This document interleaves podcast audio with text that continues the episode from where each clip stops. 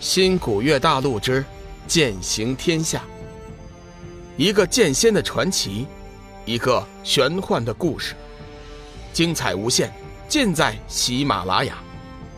主播刘冲讲故事，欢迎您的订阅。第一百二十九集，初次炼丹。小雨，谢谢，谢谢你给了我希望，我真不知道。怎么谢你才好啊！龙宇急忙将紫云真人扶了起来，笑道：“紫云师兄，何必如此客气啊？举手之劳。”别看龙宇说的轻松，实际上这颗丹药他已经花费了五天时间，大工程啊！紫云真人脸色一红，不好意思的说道：“哎，让你见笑了，做师兄的执着了。”龙宇却不这么认为，他觉得。紫云真人是自己见过最具人性的修真。当今时代，大家修真都修掉了人性，眼里只有那些虚无缥缈的天道。像紫云真人如此人物，却是至情至深之人，真是难得。对了，小雨，这几天师兄没见你出去，也没见你架丹炉，你这五行天皇丹是怎么炼制的？并非紫云真人。不相信这丹是龙宇炼制的，只是修真界炼丹从古至今还没听说过有谁不用丹炉的。龙宇嘿嘿一笑：“ 紫云师兄，并不是所有人炼丹就非得需要丹炉啊。我不瞒你，这丹药我是用天一圣经炼制的，全天下只此一家。不过具体的过程涉及到天一谷的秘密，我却是不能说了。顺便再说一句。”你们寻常炼制的丹药，说实话呀，只能算是死丹，并不是真丹。你们使用的方法无疑是杀鸡取卵，不能说了，不能说了，再说就把天一谷的秘密透露出去了。不错，不错，这等夺天地造化之能，确实是让人佩服。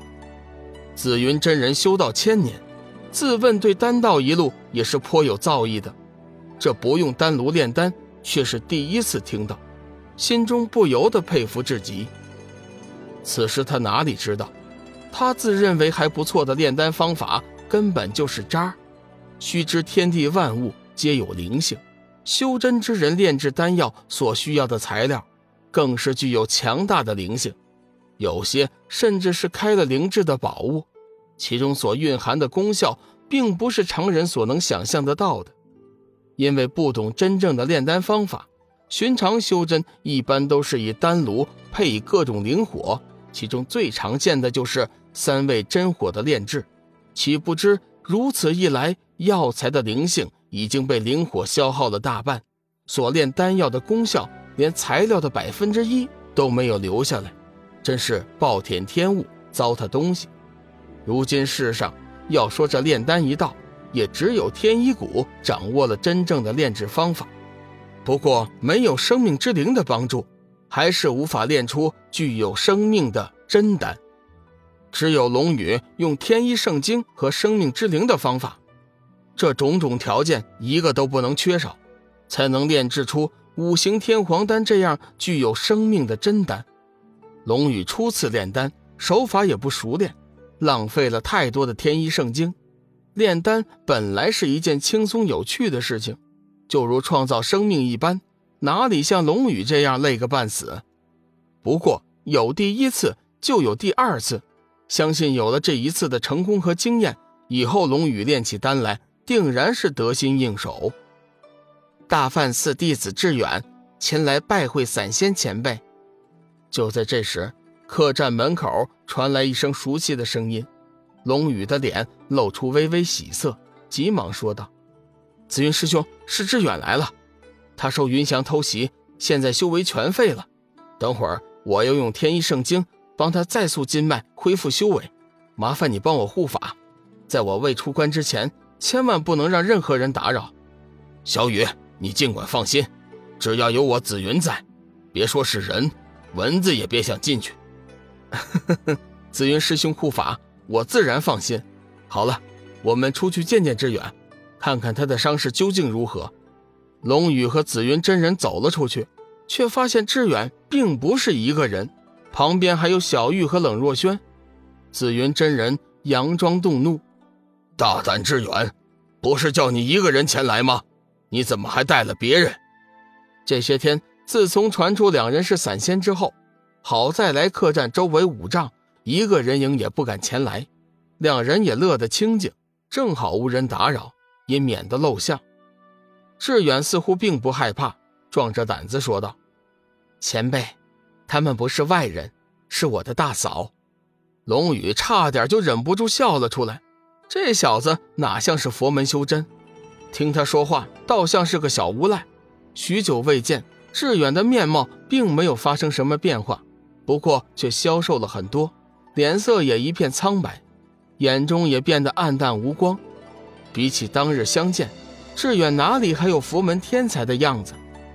云香小人，这笔账，小爷我迟早会为兄弟讨回来。哼！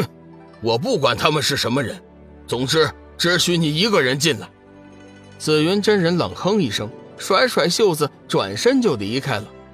龙宇对着志远微微一笑：“小师傅，请进吧。”志远眼中充满了疑问，回想老大玉树临风，面如珠玉，那是何等的俊俏，眼前这病殃殃的小哥哪里有老大的影子？看来自己先前的猜测都是错的。仔细想想也是，大嫂都说了，老大在闭关修炼，自己怎么能怀疑大嫂呢？真是混账！不过话说回来，此人和老大必然有着莫大的联系，否则他是怎么知道那句话的？